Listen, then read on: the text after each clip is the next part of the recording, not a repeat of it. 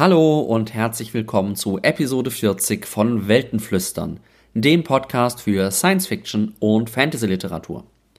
Mein Name ist Nils Müller und ich habe auch dieses Mal wieder drei spannende Bücher für euch dabei. Nein, falsch, äh, diesmal sind es sogar vier Bücher und diesmal bin es nicht nur ich, der euch hier Bücher vorstellt. Ich hatte ja aufgrund der Nuller-Episode dazu aufgerufen, ob ihr nicht mal ein Buch hier im Podcast vorstellen möchtet. Und daraufhin habe ich tatsächlich zwei sehr spannende Einsendungen bekommen und die ich euch hier in dieser Episode nicht vorenthalten möchte. Eine dieser Rezensionen von einem von euch ist ein bisschen kürzer, deswegen habe ich mich entschieden, die so ein bisschen als Bonus zu verstehen. Ähm, und deswegen gibt es hier jetzt in dieser Episode vier Bücher für euch. Auch wenn ich jetzt nicht die ganze Episode mit euren Buchvorstellungen gefüllt bekommen habe, äh, finde ich die Idee, die Idee doch immer noch ganz gut, dass irgendwie ihr auch mal die Möglichkeit habt, Bücher, äh, über die ihr was loswerden möchtet, hier vorzustellen. Und deswegen mache ich diese Gastrezensionen, äh, Gastbesprechungen jetzt doch einfach mal zur Dauereinrichtung. Das heißt, wenn ihr Lust habt, hier im Podcast ein Buch vorzustellen, sagt mir einfach Bescheid. Schreibt mir eine Mail an nils.weltenflüstern.de oder kontaktiert mich irgendwo auf Social Media. Dann können wir das äh, kurz abklären. Und das ist dann auch egal, ob das jetzt sofort ist, ob ihr das in ein paar Monaten machen wollt oder irgendwann nächstes Jahr. Ähm, total wurscht. Meldet euch einfach, sagt mir Bescheid. Da brauche ich jetzt auch keinen riesigen Vorlauf oder so. Ähm, das kriegen wir dann immer kurzfristig hin. Würde mich freuen, wenn der eine oder die andere von euch darauf Lust hätte. Jetzt aber zu den Buchbesprechungen dieser Episode, die alle so im weiteren Sinne was mit Kriminalität und illegalen Machenschaften zu tun haben. Den Anfang macht tatsächlich die erste Hörerrezension und zwar gibt, geht es um das Buch ähm, Drohnenland von Tom Hillenbrand und vorgestellt wird euch das von Olli, der sonst den Podcast Questlog der 100 Questen Gesellschaft macht, den ihr auf 100questen.de findet.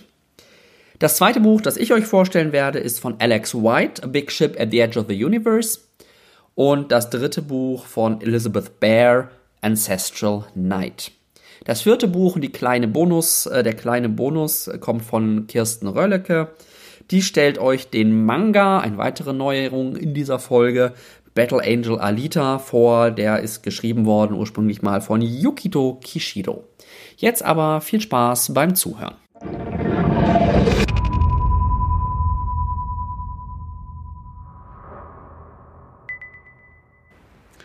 Ja, hallo, herzlich willkommen hier zu meinem Gastbeitrag bei Weltenflüstern. Ich bin der Olli und ich stelle euch vor Drohnenland, ein Roman von Tom Hillenbrand. Er ist die mit Abstand bestangezogene Leiche, die mir je untergekommen ist.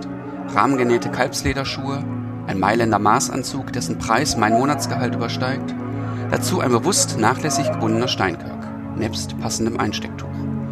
Alles an ihm sitzt tadellos, außer seinem Gesicht. Dessen Überreste sind halbkreisförmig auf dem sandigen Boden verteilt. Der Regen hat sie bereits etwas ausgewaschen, wie ein rosafarbener Heiligenschein legt sich die Melange aus Blut, Gehirnpartikeln und Fleischfetzen um seine Schulterpartie. Was Großkalibriges, sage ich zu Paul. Der Forensiker schaut mich an und schüttelt den Kopf. Die Bewegung lässt seinen weißen Tibak-Overall knistern. Nee, dafür ist noch viel vom Schädel übrig, entgegnet er. Worauf tippst du denn? frage ich. Paul verzieht sein unrasiertes Gesicht. Meine Frage kommt ihm zu früh. Wie die meisten Forensiker möchte er zunächst die Kolibris und Mollys ihre Arbeit machen und den gesamten Tatort einspiegeln lassen. Danach würde er am liebsten eine Woche in den so extrahierten Daten herumstochern, bevor er sich auch nur auf das Geschlecht des Opfers festlegt. Ich nehme eine Lakritzstange aus meiner Tasche und lasse sie langsam in meinen Mund verschwinden. Paul bleibt also reichlich Zeit, sich eine wohlinformierte Vermutung zurechtzulegen und sie hervorzuwürgen. Ich kaue und warte, vergebens. Ich werde dich schon später nicht darauf festnageln, Paul. Wie viele weggeschossene Visagen hast du in deinem Leben bereits gesehen? Zu viele. Ich wette, du könntest mit der Nummer im Netz auftreten, fahre ich fort. Paul Leclerc kann anhand von 360er Aufnahmen zerschossener Gesichter binnen Sekunden Kaliber und Fabrikat. Was habe ich dir eigentlich getan, Westerhäusen? knurrt er. Ich stecke die Hände in die Taschen meines Mantels. Du hast mich um 4 Uhr morgens geweckt. Es war ein Prioritätenanruf über die Soundanlage meiner Wohnung mit der Lautstärke einer Luftschutzsirene. Als ich wenige Minuten darauf in die Tiefgarage taumelte und mich in mein Auto setzte, hatte mir Terry bereits die ersten Infos überspielt. Leiche nahe der E40 bei Westren. Den biometrischen Scans und der Signatur zufolge heißt der Tote Vittorio Pazzi, ist 47 Jahre alt, Norditaliener, wohnhaft in Brüssel-Anderlecht. Eine Leiche in der flandrischen Marsch ist eigentlich kein Grund, derart früh aufzustehen. Normalerweise hätte ich mich von zu Hause aus kurz an den Tatort spiegeln lassen, um den Datenschnüfflern ein paar Anweisungen zu geben und wäre danach wieder zu Bett gegangen. Doch bei Signore Pazzi liegen die Dinge anders. Ihn kann ich leider nicht mutterseelenallein im Regen herumliegen lassen, denn er ist ein Abgeordneter des Europäischen Parlaments. Genauer gesagt war er es, bis ihm jemand seinen politischen Instinkt und sein Modelgesicht wegblies. Ja, soweit der Beginn von Drohnenland. Und wie ihr gehört habt, wird da auch gar nicht lange um den heißen Brei geredet und gefackelt. Wir steigen direkt ein mit einer schönen Leiche und folgen im weiteren Verlauf der Handlung dem Ermittler Art van der Westerhuis, Hauptkommissar bei der Europäischen Polizeibehörde Europol, der mit dem Mord beauftragt wird. Vittorio Pazzi, Mitglied des Europäischen Parlaments, offensichtlich erschossen. Die weitere Handlung folgt ja einem, einem typischen Kriminalroman erstmal. Das heißt, der Ermittler der Aufklärung betraut, er ist, wird unterstützt von seiner Kollegin und Analystin Ava Bittmann, von Terry. Terry ist der Fahndungscomputer der Behörde, der teilweise sehr stark an so ja, so, so typische Computer vom, vom Raumschiff Enterprise oder so erinnert, die, mit denen man sich einfach unterhalten kann, die Antworten liefern auf Fragen. Es geht halt los mit der Besichtigung des Tatorts. Es werden Kollegen des Opfers befragt, Freunde, Familie des Opfers. Ähm, es werden Spuren verfolgt. Das Ganze ist recht dialoglastig, teilweise. Und man erfährt halt über das Opfer, was er gemacht hat, womit er beauftragt war. Und gleichzeitig natürlich erfährt man was über den Ermittler. Soweit wäre es ein normaler Kriminalroman, wie man sie zu Hunderten kennt. Es wird aber schon in diesen ersten Sätzen, in diesen ersten Passagen klar, dass es nicht so ganz normal läuft. Denn wir sind nicht so in der Welt, wie sie jetzt so ist und wie wir sie jetzt so kennen, sondern die Welt, in der Drohnenland spielt, ist eine in die, ich sag mal, in die nahe Zukunft gedachte Version unserer Welt. Dort gibt es halt, ja, allgegenwärtige Drohnen, die alles um sich herum aufzeichnen die Daten werden gesammelt und man kann sich mittels Spiegelungen an die verschiedenen Orte zu den verschiedenen Zeiten versetzen lassen. So wie Art Westerhaus auch sagte, normalerweise wäre er gar nicht zum Tatort gefahren, er hätte die Drohnen alles filmen lassen, hätte sich dann seine Datenbrille aufgesetzt und hätte sich die Aufzeichnung angeschaut in einer sogenannten Spiegelung. Und das ist nur ein Beispiel von ganz, ganz vielen. Es gibt also sogenannte Specs, das sind so Datenbrillen, mit denen man halt Zugriff hat auf diverse Informationen, die einen immer begleiten, wo man aber halt auch sich in diese aufgezeichneten Daten eintauchen kann, mit denen man virtuelle Informationen sich anzeigen lassen kann. Diese Drohnen, die für die Aufzeichnungen sorgen, gibt es halt in allen Größen und mit unterschiedlichsten Sensoren. Sie verfolgen jedes Detail überall im Land, teilweise für die Landschaftsaufnahmen, sogenannte Katasterdrohnen, aber natürlich auch diese Kolibris und Mollys, die halt, ja, hauptsächlich mit Kameras alles aufzeichnen. Irgendwann kommt dann ein vermeintliches Bekennervideo im Rahmen der Handlung, welches Westerhäusen dann auf eine, die Spur eines Anarchokünstlers aus Hamburg führt, der dann verhaftet werden soll. Dabei ist der Hauptkommissar gar nicht persönlich vor Ort, sondern auch mittels Drohnentechnik und Spiegelung verfolgt er das Ganze als Ghost. Und während er diese Spur verfolgt, stößt seine Kollegin dann auf ein anderes Thema, auf sogenannte Creeper-Feeds, also auf Videos, die im Netz gelandet sind, die teilweise Alltagstätigkeiten zeigen, aber es gibt auch viele Videos, in denen Szenen von Gewalt, von Mord bis Vergewaltigung und Folter zu sehen ist und die wohl nicht durch die Besitzer dieser Datenbrillen aufgezeichnet wurden. Und auch da stellt sich die Frage, wie kommen die ins Netz und woher kommt das und worum dreht sich da alles. Das heißt, der ganze Fall nimmt plötzlich deutlich größere Dimensionen an. Zur weiteren Krimi-Handlung möchte ich jetzt eigentlich gar nicht mehr spoilern, sondern möchte noch ein bisschen auf das Besondere eingehen. Auf dem Cover steht Kriminalroman. Das ist auch richtig. Ne? Wir haben einen Mord, wir haben ein typisches Whodunit, wir haben einen Kommissar mit seinen Kollegen, seinem Chef, mit dem er sich natürlich nicht so gut versteht, mit interessanten Verdächtigen, mit ein paar falschen Spuren. Das ist soweit auf jeden Fall ein, ein guter Kriminalroman, aber natürlich ist das Besondere an Drohnenland das Worldbuilding. Denn Tom Hillenbrand setzt diesen, diese Krimi-Handlung, wie gesagt, in die Zukunft. Sie ist gar nicht genau beziffert, in welchem Jahr das jetzt spielt und was bis dahin alles passiert ist, wird gar nicht großartig erklärt. Ich finde, Hillenbrand macht das ganz geschickt, indem er das einfach alles als Selbstverständliche nimmt. Er beschreibt die Handlungen, die Art van Westerhäusen macht, wirklich alltäglich, so wie wir heute sagen würden, ja, er steigt in die U-Bahn, wird halt da gesagt, ja, er setzt sich seine Specs auf und geht in den Mirror Space. Und durch diese, durch das Nachverfolgen dieser Tätigkeiten bekommt man im Laufe des Romans wie so aus kleinen Mosaiksteinchen ein Gesamtbild, wie diese Welt aussieht. Ohne alles groß zu erklären und alles groß herzuleiten. Und das äh, ist zum einen, finde ich, sehr geschickt gemacht. Man ist da wirklich sehr drin und das wird so selbstverständlich dargestellt, dass man das sehr, sehr gut akzeptieren kann. Ja, das, das ist jetzt halt so. Ne? Drohnen sind überall verfolgen alles, zeichnen alles auf. Ich kann mir alles nachschauen. Und gleichzeitig sind da halt sehr, sehr, die Sachen sehr interessant in die Zukunft gedacht. Also auch da gibt es die Idee, dass das England ähm, aus, dem Europa, aus Europa aussteigen will. Die Niederlanden sind größtenteils unter Wasser versunken. Ein, ein reicher Konzernchef lebt da auf einem auf Hausbooten, die zusammen sind und man reist durch die niederländischen Marschen auf Luftkissenbooten. Es gibt ein Fischrestaurant, was auf Stelzen steht, solche Geschichten. Das ist wirklich alles sehr, sehr ähm, geschickt gemacht und gut in die Zukunft gedacht und ja, wirkt ziemlich realistisch, obwohl es natürlich eindeutig teilweise noch Science-Fiction-Elemente sind. Naja, hoffe ich zumindestens. Aber diese Art, wie das selbstverständlich gezeigt wird, mit den Specs, mit den Spiegelungen, die Konversation mit dem Fahndungscomputer Terry, das ist wirklich ähm, einfach sehr, sehr klasse gemacht.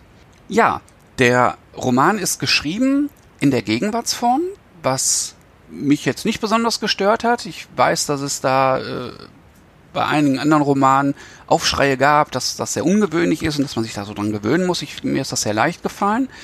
Genauso ist der Roman aus in der Ich-Perspektive geschrieben das ist was, was ich jetzt nicht unbedingt meistens so toll finde, aber ist eigentlich auch typisch für viele Krimis. Häufig verfolgt man halt den, den Ermittler aus, aus seiner Perspektive und auch das ist völlig okay.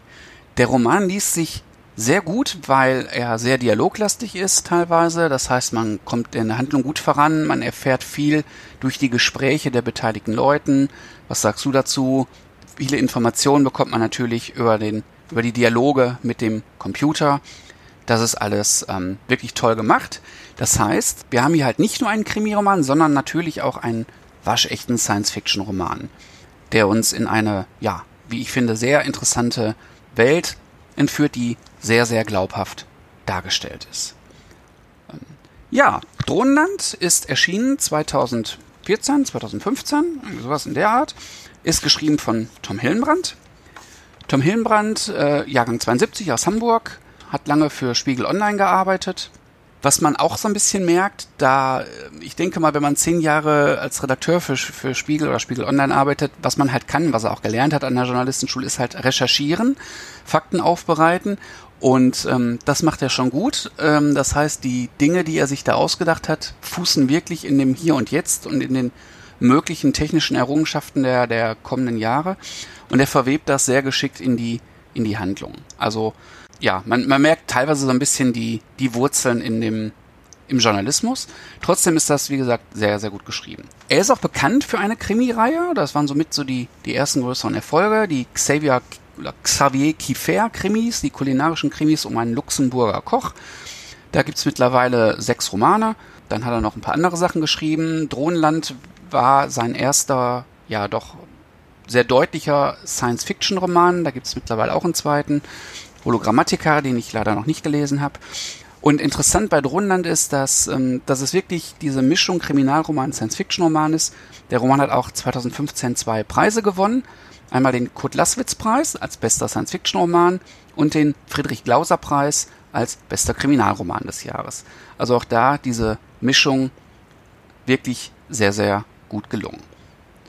Drohnenland ist erschienen bei Kiepenheuer und Witsch, gibt es als Taschenbuch, als E-Book. Es gibt auch eine Hörbuchfassung davon, die, wie ich finde, sehr, sehr gut gelesen ist von Uwe Teschner, aber leider ähm, eine gekürzte Version ist. Also für jeden, der sagt, Mensch, so eine Mischung Kriminalroman, Science Fiction, der sich dafür begeistern könnte, meine Empfehlung Drohnenland. Viel Spaß!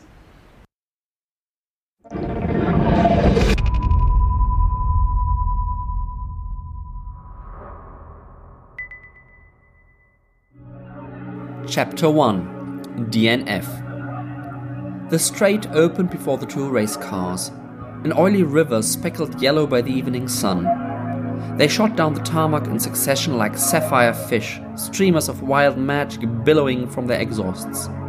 They roared towards the turn, precision movements bringing them within centimeters of one another. The following car veered to the inside. The leader attempted the same.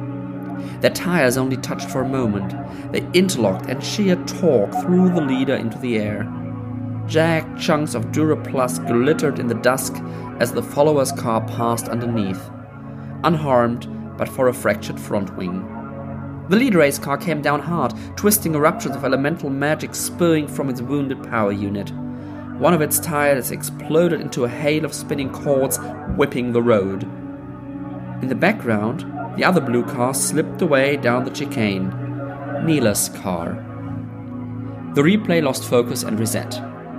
The crash played out again and again on the hollow projection in front of them, and Nyla Brio tried not to sigh.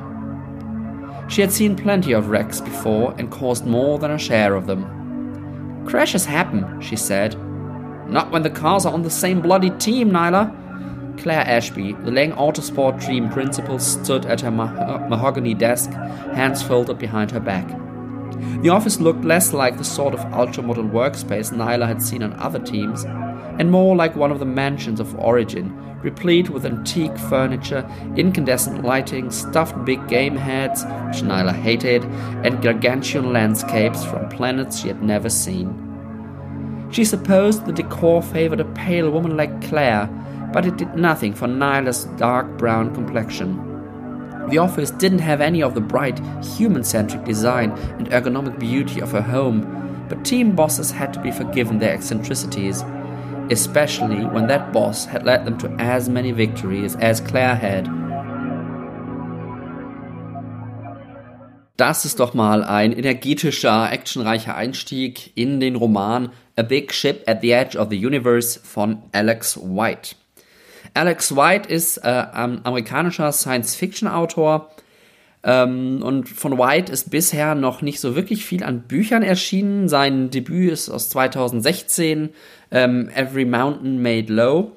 Und das, was hier jetzt ich euch vorstellen will, ist der erste Band der Salvager-Reihe ähm, mit dem Titel, wie ich gerade schon sagte, A Big Ship at the Edge of the Universe.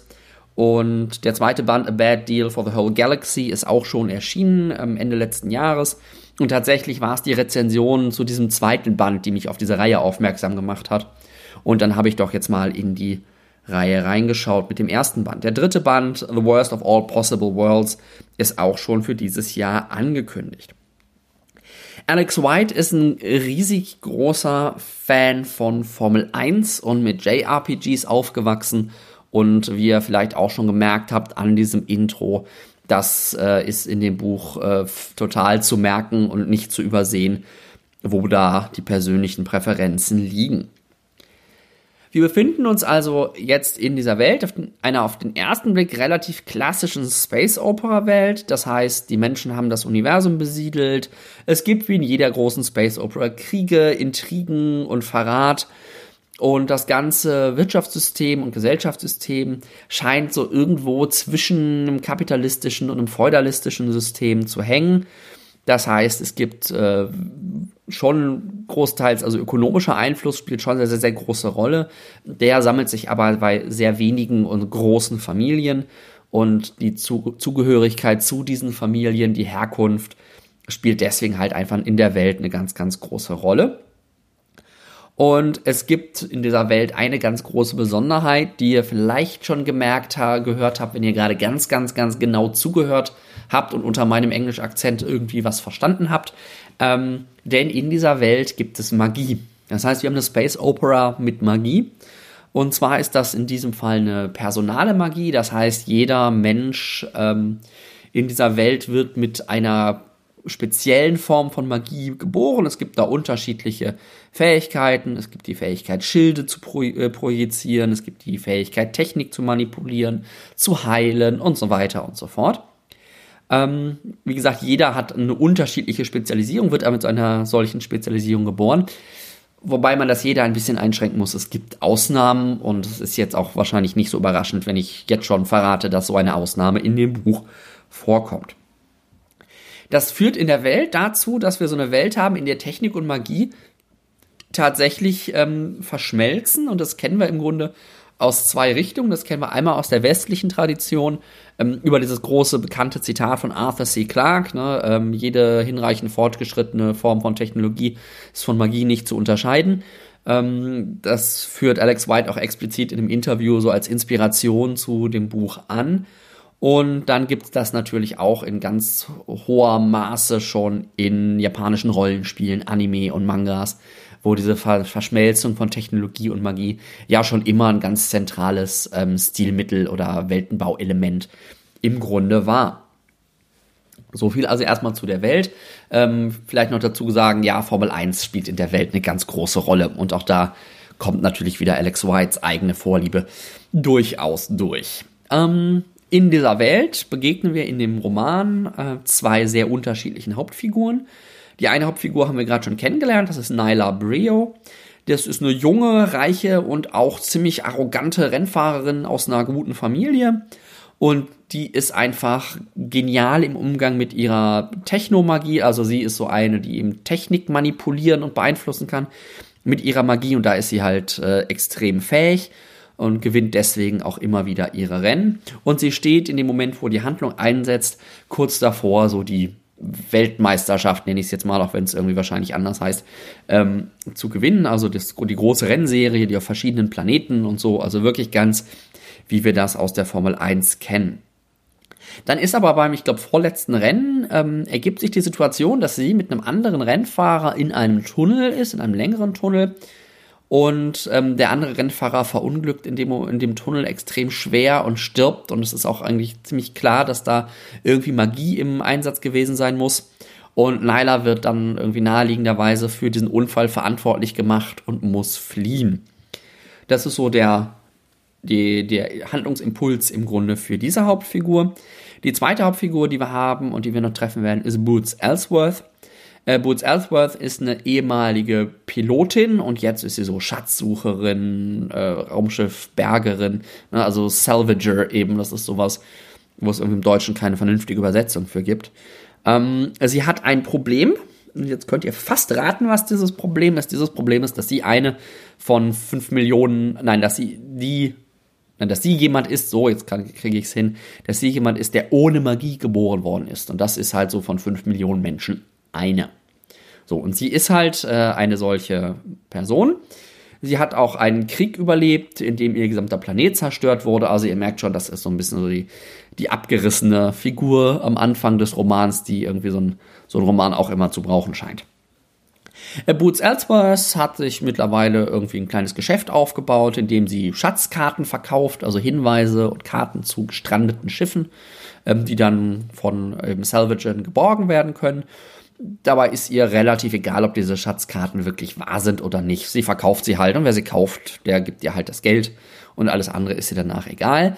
Ähm, und ihr merkt auch schon, das ist jetzt auch so ein Setup, wo man nicht überrascht ist, wenn diese Figur dann irgendwann mal fliehen muss. Und genau das passiert, weil eben irgendwie eine Schatzkarte platzt sozusagen und dann wird sie verfolgt.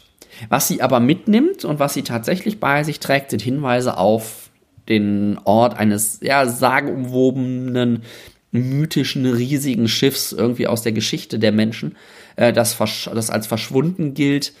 Ähm, und äh, das steht dann auch schon wieder im Titel des Buches, ne? A Big Ship at the End of the Universe. Genau, also das sind die beiden Hauptfiguren und die treffen sich ähm, an Bord eines, ähm, ja, so ein Salvage-Schiffes, so eines Schatzsuchers im Grunde. Und wie es der Zufall so will, hat Boots auf diesem Schiff schon äh, vor langer Zeit schon mal gearbeitet, ähm, nämlich auf der Capricious. Und da gibt's dann noch einige weitere Figuren, die so zu Nebenhauptfiguren im Grunde des Romans werden. Das ist zum Beispiel der Captain Cordell und die Quartiermeisterin, aber eigentlich die Kämpferin ähm, Orna Sokol, die dann noch so, sogar noch ihren eigenen Kampfroboter oder ihren eigenen Kampfanzug mitbringt. Ja, und die machen sich dann zusammen, wie sich das gehört, auf die Suche nach dem großen Schiff. Und wie sich das ebenfalls gehört, stoßen sie dabei auf eine große Verschwörung, die in die Vergangenheit zurückreicht, in die Geschichte und vor allen Dingen auch in Boots persönliche Geschichte. Soweit also das Setup, das ist relativ klassisch, ähm, relativ ja, generisch zu viel gesagt, aber es wird halt durch die Welt eigentlich sehr spannend. Ihr habt auch schon vielleicht gemerkt, dass das jetzt nicht so super thematisch ist. Also ich finde, Alex White geht da jetzt nicht sehr stark über das hinaus, was man in so ähm, Ragtag-Crew reist durch das All und sucht ein großes Artefakt, äh, was man da so anspricht. So normalerweise ist halt ein sehr typisches Beispiel ähm, in im Sinne von Firefly oder auch äh, dem ersten Roman von Becky Chambers, äh, The, Long Way, The Long Way to a Small Angry Planet. Ähm, was es auch hat, ist das klassische Big Dumb Object, ähm, was halt irgendwie gesucht wird, was halt irgendwie gejagt wird. Ähm, es stellt sich allerdings hier glücklicherweise heraus, dass das nicht so dumm ist, sondern dass das eine große, wichtige Rolle spielt. Und das finde ich auch den Titel sehr, sehr schön, diese, diese Anspielung irgendwie auf diese, auf diese Trope. So, was habe ich denn noch so an Meinungen zu dem Buch? Fangen wir mal mit dem Weltenbau an. Es ist, wie ihr vielleicht schon gemerkt habt, ein sehr, sehr bunter, ein sehr, sehr lebendiger Weltenbau. Er hat viele Facetten ähm, und wirkt sehr lebendig und hat viel Potenzial, vor allen Dingen für Action. Ne? Also ich meine, Kampfanzüge und ähm, Rennautos und so, das setzt schon irgendwie so alle, alle Testosteron-Action-Erwartungen ein bisschen in Gang. Ähm, hat aber auch dadurch so ein bisschen sowas generisches und so funktionales. Na, die Welt ist so, weil Alex White sie halt so braucht, um die Geschichte zu erzählen. Das fällt hier doch ein bisschen auf, es wirkt ein bisschen funktional und mir ist auch nicht klar geworden, warum jetzt in dieser Welt gerade Autorennen so eine große Bedeutung hat, außer dass es halt unterhaltsam ist und die Leute irgendwie es gerne sich angucken. Was mir auch nicht klar geworden ist, ist das Magiesystem. Also das wirkt mir auch sehr so, ja, ich brauche jetzt wen, der das macht. Okay, dann schaffe ich jetzt halt so eine Spezialisierung, die das kann. Ähm, ich habe ein Interview von Alex White gelesen, dass es wohl eine Logik dahinter gibt. Die wird nur leider im Roman nicht wirklich erklärt und auch in dem Interview nicht. Das macht auf der einen Seite den Vorteil, dass man als Leser sofort das glaubt, dass das in dieser Welt äh, selbstverständlich ist, aber es fehlt irgendwie so das, das Hintergrundwissen. Was den politischen Hintergrund angeht, das wird so nach und nach im Laufe des Romans enthüllt. Ähm, auch hier scheint mir aber wieder der Fokus ein bisschen zu eng auf das zu sein, was Alex White jetzt gerade braucht ähm, um die Geschichte zu erzählen. Und da fehlt mir so ein bisschen die, der Kontext und die Historie und die glaubwürdige Entwicklung dahin. Ähm, das wird nach und nach erhöht und was dann auch noch eine ganz schöne Rolle spielt, sind die komplexen Beziehungen der Figuren untereinander. Ähm, auch da kontrastieren Nyla und Boots wieder ganz schön. Boots ist ja so ein bisschen eine verlorene Tochter, also sie wird da auch wieder aufgenommen und äh, willkommen geheißen im Großen und Ganzen. Und Nyla ist halt eine neue, die da irgendwie so reingestolpert ist. Insgesamt sind über, oder überhaupt sind die Figuren für mich eine große Stärke des Romans. Wir haben einen vielfältigen Cast mit Backstories und auch einige an Figurenentwicklung im Laufe der Zeit. Ähm, es ergibt sich dann auch noch wenig so eine kleine queere Liebesgeschichte, die da, äh, die da mit einfließt. Was interessant ist, denn mittlerweile sehe ich das gar nicht mehr als besonders erwähnenswert an, weil das gerade bei dem bei dem Subgenre und dem Bereich der Science Fiction, den ich aktuell lese, mittlerweile so selbstverständlich ist, dass das immer mal wieder auftaucht. Ähm, das fand ich ganz spannend, aber ne, nur, dass ihr Bescheid wisst. Ähm, und das hebt, das, das sind dann auch die Aspekte, die das Buch so über einen reinen Action-Roman hinausheben. Das ist nämlich tatsächlich so ein bisschen, finde ich, dann doch der Kern und auch die große, größte, größte Stärke des äh, Romans. Das sind die Action-Szenen. Die sind super rasant, die sind sehr gut geschrieben. Ähm, und natürlich darf Nyla ihr Action-Talent, äh, ihr Renntalent auch immer mal wieder einsetzen. Und auch der Kampfanzug, Kampfroboter, den ich gerade angekündigt habe, kommt natürlich zu seinem Einsatz. A Big Ship at the End of Edge of the Universe von Alex White ist für mich rasante, bunte, eindrucksvolle und unterhaltsame Action im All mit vielfältigen Figuren und einer Welt, in die ich gerne noch mehr eintauchen werde.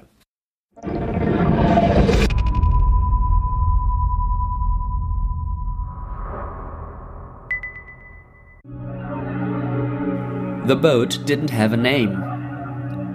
He wasn't deemed significant enough to need a name by the authorities and registries that govern such things.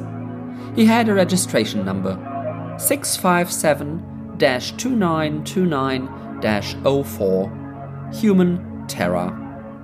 And he had a class Salvage Tug, but he didn't have a name. Officially. We called him Singer if Singer had an opinion on the issue, he'd never registered it, but he never complained. Singer was the ship mind as well as the ship, or at least he inhabited the ship's virtual spaces the same way we inhabited the physical ones. But my partner Conla and I didn't own him. You can't own a sentience in civilized space. Singer was a sliver of a thing suspended electromagnetically at the center of a quicksilver loop, as thin in cross section as an old fashioned wedding band, but 150 meters across the diameter and 10 meters from edge to edge. In any meaningful gravity, the ring would have crumpled and sagged like a curl of wax arched over the candle flame. But here in space, reinforced with electromagnetic supports, it spanned the horizon of the viewport in a clean arc. I hailed onto a rail with one aft hand, lazily comfortable as I watched the light sliding in Doppler watered bands across the silver surface of the white coils. The concentrated colors of the ring moved across a background that looked like a dilute version of the same pattern, as the action of the white drive changed what would have been a gorgeous starfield into twisting blue and red light that glided like colors on heated titanium. Those ripples of light were messages written in physics and perception. The information they offered would have seemed cryptic to most people. They would have seemed cryptic to me 20 ans ago when I was but a wee slip of a person, freshly skinned out and free of the clay I grew up in. Nyumba Yango Hainam. But I had a lot of practice reading their frequency and patterns now. Singer was, well, slowing wasn't exactly the right word, but it would do. We were, to coin a phrase, getting there.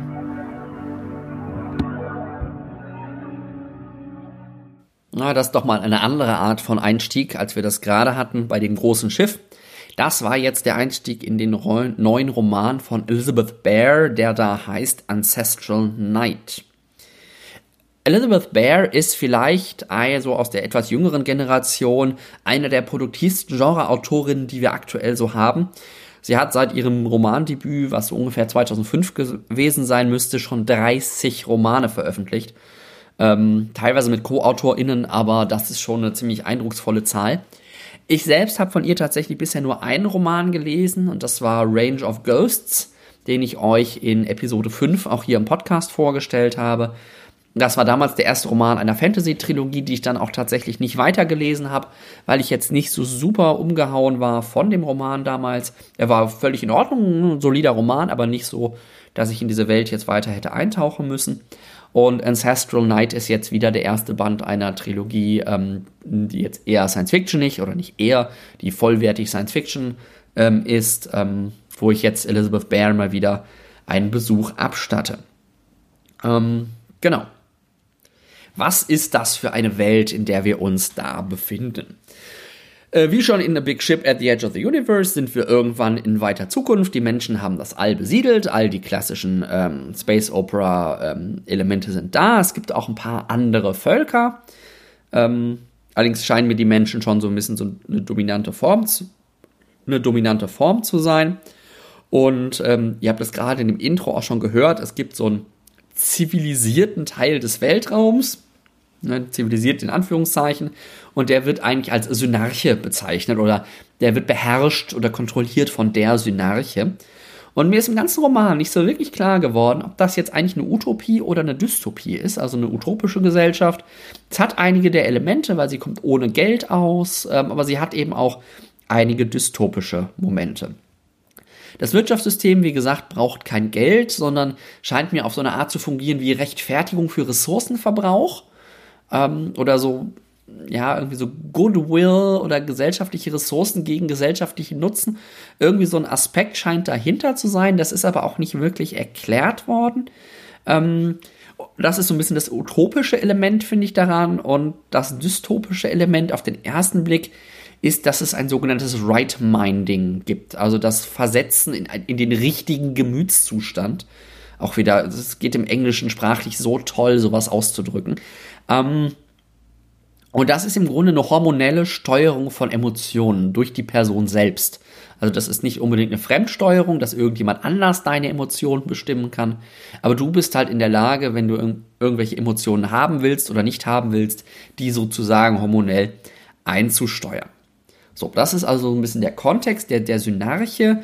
Ähm, und es gibt natürlich den Rand der Synarche oder den Rand unserer Galaxis ist das, glaube ich, ähm, an dem vieles unbekannt und mystisch ist. Es gibt da irgendwie so ein paar gigantische Lebewesen, mit denen die Menschen bisher noch nicht es geschafft haben, in Kommunikation zu treten. Ähm, und es gibt ein altes, hochstehend, technisch extrem hochstehendes Volk, das irgendwie Artefakte hinterlassen hat. Streng genommen weiß man gar nicht, ob es ein Volk war oder ob es mehrere Völker sind. Es wird auf jeden Fall immer zusammengefasst unter dem Begriff der Koregoi, warum auch immer genau dieser Begriff.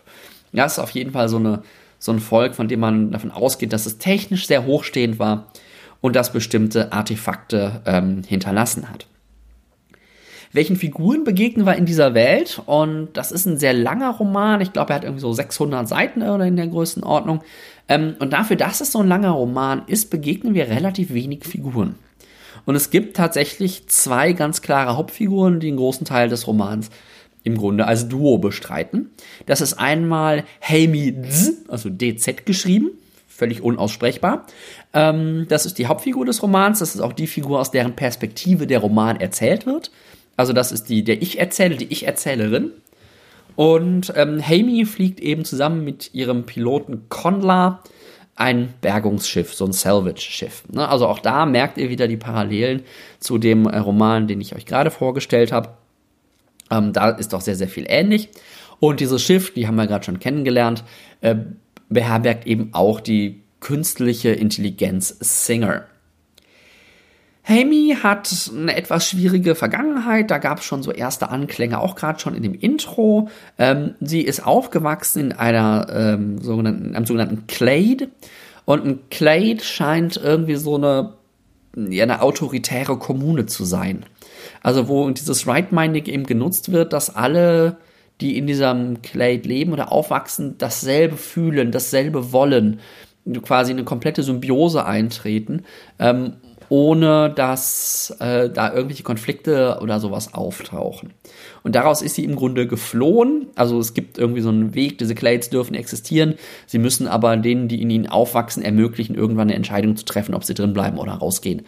Das hat mich so ein bisschen an das äh, wie heißt das bei den Amish, Rumspringer oder sowas, ähm, erinnert, wo die halt die Welt draußen kennenlernen dürfen, um sich dann zu entscheiden, welcher Welt sie ähm, weiterleben möchten. Sie ist eben diesem Clade entkommen, aber sie hat diese Orientierung an das Soziale, an das System, an das große Ganze nicht abgelegen können, nicht vollständig abgelegt und ist deswegen jetzt im Grunde eine, ja, sie stellt sich in den Dienst des Systems in gewissermaßen und sie stellt sich in den Dienst der Synarche. Sie ist jetzt keine Beamtin oder so, aber sie mag das schon, was da so abgeht. Ähm, was auch noch vielleicht ein ganz wichtiger Hintergrund ist, dass Hamey sich entschieden hat, so Dinge wie Liebe hormonell zu blocken. Sie hatte da in ihrer Vergangenheit eine sehr, sehr, sehr, sehr, sehr, sehr schlechte Erfahrung, eine Partnerschaft mit einer Frau, ähm, die sie ja in die, Verbind die Verbindung mit einem großen Terroranschlag oder einem der wenigen sehr seltenen, aber großen Terroranschläge, die so stattgefunden haben, bringt. Und das ist eine Zeit in ihrem Leben, an die will sie sich nicht erinnern. Die kann sie sich auch aus bestimmten Gründen nicht wirklich erinnern. Ähm, und deswegen hat sie sowas wie Liebe irgendwie bei sich emotional, äh, hormonell im Grunde blockiert. Die Gegenspielerin in dem Roman ist Senya, also da haben wir auch, haben wir tatsächlich auch wieder zwei Frauen als Hauptfiguren. Ähm, Senya ist so ein bisschen auf vielen Ebenen genau das Gegenteil von Hamey. Sie ist eine Piratin, die sich gegen die Synarche stellt, die also auch keine Möglichkeit des Right-Minding hat und in dem Roman so ein bisschen so diesen egoistischen Blick auf die Welt repräsentiert. Also ihr seht schon in den beiden Figuren, alleine in dem Kontrast ist schon eine ganze Menge thematisches Potenzial angesiedelt. Worum geht's jetzt auf den 500, 600 Seiten, die der Roman hat? Äh, Hamey und ihre Crew finden irgendwo am Rand der Synarche ein riesiges, altes, gestrandetes Schiff mit extrem fortschrittlicher Technologie. Zum Beispiel künstlicher Schwerkraft. Das ist was, was die Menschen noch nicht gefunden haben. Und ähm, die finden dieses Schiff und jetzt passiert so einiges, was dazu führt, dass eben Hamey und Sanya aufeinandertreffen. Ähm, als sie das Schiff finden, scheint es Hamey erstmal so, als würden hier diese gigantischen, riesigen Intelligenzwesen, mit denen die Menschen noch nicht kommunizieren können, getötet, um eine bestimmte Droge zu ernten. So, als sie das feststellen ähm, und dann anfangen wollen, dieses Schiff zu bergen und eben zur Synarche zu bringen, dass entsprechende Ermittlungen auch eingeleitet werden können, ähm, merken sie, dass sie nicht alleine sind an Bord des Schiffs oder auch um das Schiff herum, sondern dass da noch ein Piratenschiff ist, das es eben auch auf dieses riesige Artefakt abgesehen hat. Und nach einigem Hin und Her, das sich im Buch über, ich weiß nicht, vielleicht 100, 200 Seiten tatsächlich hinzieht, ähm, kommt es dann zur Begegnung im Grunde oder zur, zur dauerhaften Begegnung zwischen Hamey und Senja. Die sind nämlich beide auf diesem großen Schiff, das mittlerweile als Korregoi-Schiff ähm, bezeichnet wird, ja im Grunde in gewisser Weise gefangen ähm, und reisen damit äh, an den Rand der Synarche. Und diese Reise dauert eben, ich glaube, ein paar Monate. Und in dieser Zeit äh, lernen sie sich kennen und äh, interagieren miteinander und, und ähm, konfrontieren im Grunde sich ihre beiden sehr unterschiedlichen Weltanschauungen. So viel erstmal zum Setting. Ihr habt jetzt vielleicht schon gemerkt, dass doch vieles von dem, von dem Setting und vom Aufbau der Welt und so vom grundlegenden Genre doch sehr ähnlich ist wie bei The Big Ship at the End of the Universe. Aber gerade der Vergleich der beiden Bücher zeigt extrem gut, wie breit die Spannbreite im Genre sein kann, äh, selbst wenn das Setting auf den ersten Blick fast gleich ist. während äh, The Big Ship rasante Action, hohes Tempo, hohen Unterhaltungswert, aber wenig in Anführungszeichen Tiefgang hat, ähm, ist Ancestral Knights im Grunde auf jeder dieser Ebenen das Gegenteil. Es ist eine sehr, sehr langsam voranschreitende Handlung. Ähm, es hat wenige, aber tolle Figuren mit einer tollen Figurenentwicklung und tatsächlich auch einige philosophische Denkanstöße und ähm, Gedanken. Setzt dabei thematisch auf mehreren Ebenen an. Erstmal, das habe ich gerade schon angesprochen, in dem Konflikt zwischen Senja und Hamey, in der Beziehung des Einzelnen zur Gesellschaft, was ja doch eine sehr, sehr aktuelle Frage ist ähm, wo sich immer die Frage stellt, wer steht eigentlich in wessen Dienst? Ist der Mensch, steht der Mensch im Dienst der Gesellschaft oder muss die Gesellschaft dem Menschen dienen? Das ist eine große Frage, ähm, die auch so historisch ja schon auf verschiedene Weisen beantwortet wurde.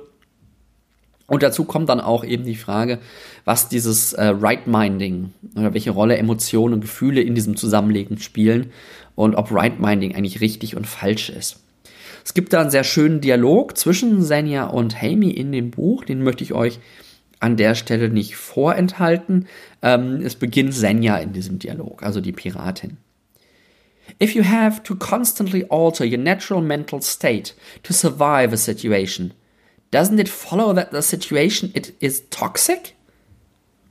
Hm, gute Frage.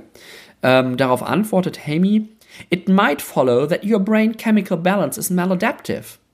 We didn't evolve to live in a galaxy spanning interdependence. Are you going to argue we should leave psychopaths untuned in order to let them prey on the rest of us because our species somehow evolved to have a certain number of self eating monsters in it? Ja, da merkt ihr den, den schönen, spannenden Dialog, dass da wirklich auch ähm, philosophisches Fleisch sozusagen am, am Gerüst dran ist. In der Figur der Helmi gibt es ein weiteres äh, Thema, was sehr, sehr schön angesetzt wird. Das ist diese Frage, was macht eigentlich mich oder das Ich aus? Äh, da kommt so ein bisschen ähm, dieses ganze Thema auf, dass sie sehr, sehr viele Brüche in ihrem Leben hat, ähm, dass es einiges an Lebenslügen gibt und dass sie sich auch nicht so ganz sicher ist, ob und wie sie ihren Erinnerungen eigentlich vertrauen kann. Dabei kommt dann auch die Frage auf, was ist eigentlich Moral und welche moralischen Kompromisse sind nötig, um ein gutes Leben zu führen. Da gibt es auch einen schönen, ähm, schönen Textteil von Hamey, den ich euch natürlich nicht vorenthalten will. We need each other, and we need literature, and we need knowledge, and we need very much to try to be accountable for our own failings and to live up to our best selves. Da kommt dann auch ein weiteres Thema auf, was eine Rolle spielt dann später im Roman. Das ist das ganze Thema Vergebung. Und auch da habe ich noch ein kurzes ähm, Zitat für euch. They had committed crimes, it was true.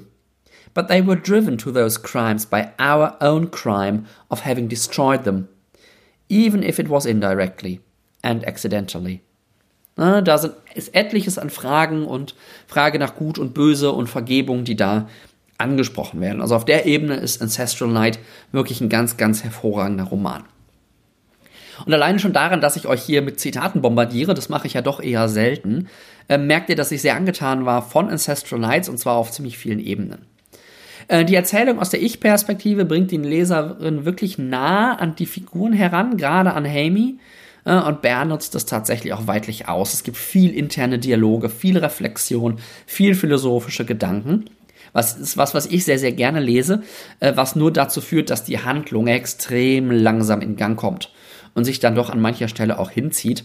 Ich habe dann auch bei 30 Prozent oder was in meinem Kindle mich mal kurzzeitig gefragt, ob ich tatsächlich ähm, das jetzt so noch weitermachen will. Jetzt, nachdem ich es durchgelesen habe, muss ich aber sagen, ich bin doch glücklich, dass ich es gemacht habe. Denn der Roman wird zwar von der Handlung her nicht unbedingt schneller, aber wesentlich tiefer und wesentlich nachdenklicher und kriegt dann am Ende auch noch einige ziemlich eindrucksvolle Action-Szenen hin. Und grundsätzlich mag ich diese Art, dieses explizite Reflexion in der Handlung einzubinden, wirklich sehr. Ähm, und deswegen hat mich Ancestral Night auch phasenweise so ein bisschen an die Bücher 2 bis 4 aus dem Ender Quartet von Orson Scott Card erinnert, das ja für mich immer noch so ein bisschen der Goldstandard ist, wenn es um philosophische Science Fiction geht.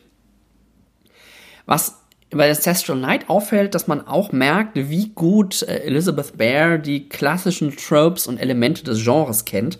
Ähm, sie beherrscht und damit auch spielt. Sie macht das an einer Stelle auch mal explizit und das ist dann auch das ähm, Zitat, mit dem ich äh, euch aus der ausführlichen Rezension entlassen möchte. Um, ähm, you have finally found an ancient alien artifact that's not so much a big dumb object as a big smart object. Auch da wieder Big Dumb Object hatten wir im Buch vorher auch.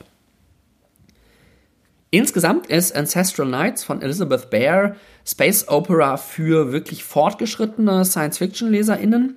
Die Handlung braucht eine ganze Weile, um in Gang zu kommen, belohnt das Durchhalten dann aber mit spannenden philosophischen Gedanken, unter anderem zum Verhältnis zwischen dem Einzelnen und der Gesellschaft.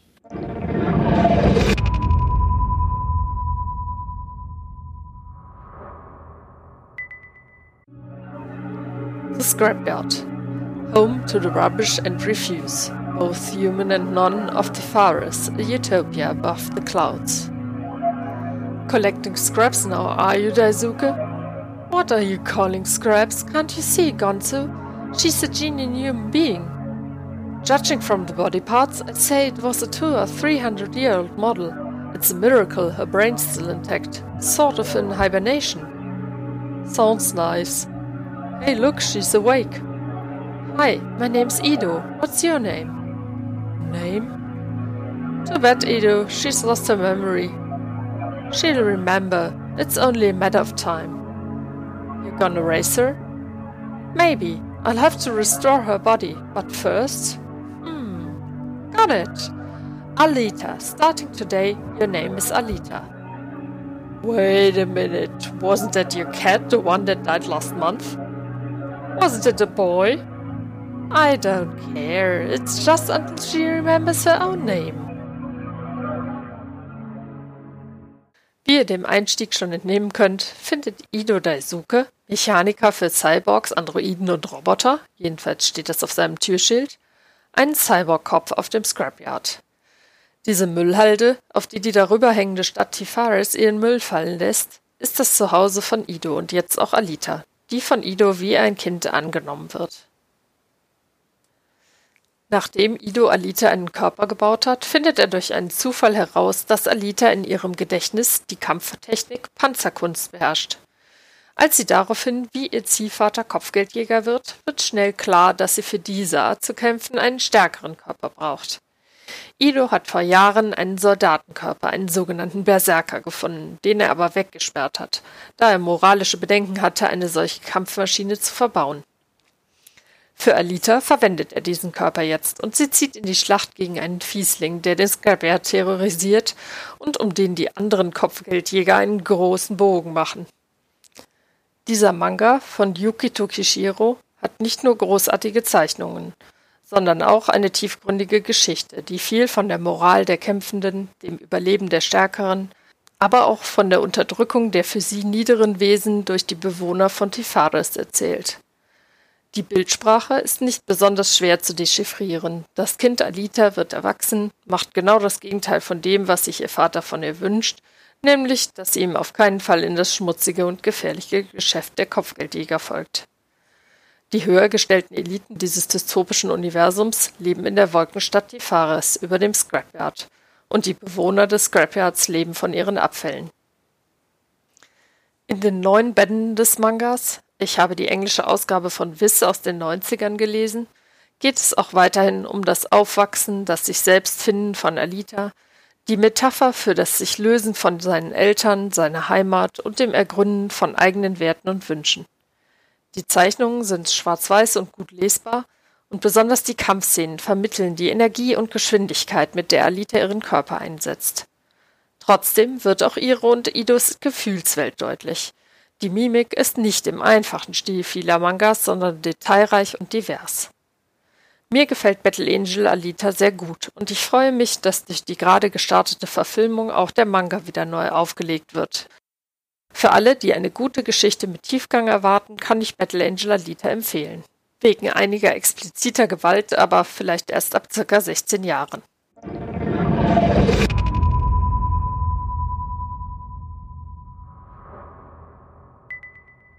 Ja, das war's dann auch schon wieder mit der 40. Episode von Weltenflüstern.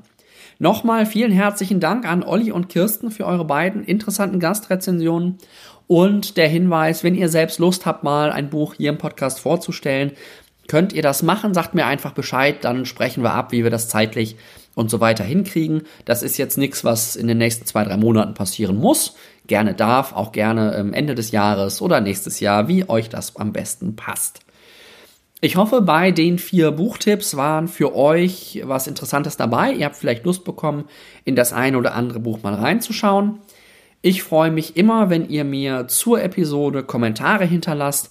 Am allerliebsten natürlich auf der Webseite direkt weltenflüstern.de slash 40. Ähm, wenn ihr das noch nicht getan habt, könnt ihr Weltenflüstern natürlich abonnieren. Ähm, auf der Webseite direkt findet ihr alle notwendigen Links oder ihr sucht bei iTunes im Podcast-Programm eurer Wahl und ja mittlerweile auch bei Spotify. Wenn ihr mich irgendwie ansprechen wollt oder mir eine Rückmeldung geben wollt oder Weltenflüstern weiter in die Welt verbreiten wollt, tut das bitte sehr gerne. Ähm, auf Facebook gibt es eine Fanseite Weltenflüstern, da freue ich mich über jeden Like. Auf Twitter gibt es einen Account für Weltenflüstern, für den Podcast. Und ich persönlich bin da als Weltenkreuzer. Und wenn ihr mir beim Lesen ein bisschen über die Schulter schauen wollt, ähm, nein, ich streame nicht live, ähm, könnt ihr das aber bei Goodreads tun. Da gibt es immer so halbwegs aktuell, was ich gerade lese und meine ersten Eindrücke zu den entsprechenden Büchern. Ich freue mich auch immer, wenn ihr mir zu dem Podcast eine Rezension hinterlasst, äh, bei iTunes oder wie immer im Podcast-Programm eurer Wahl. Das hilft mir einfach sichtbarer zu werden ähm, und gibt mir natürlich auch immer eine Rückmeldung, weil ich mich freue zu hören, dass euch der Podcast gefällt oder vielleicht auch was euch nicht so gefällt. Jetzt aber genug von mir. Ich wünsche euch bis zum nächsten Mal viel Spaß beim Lesen.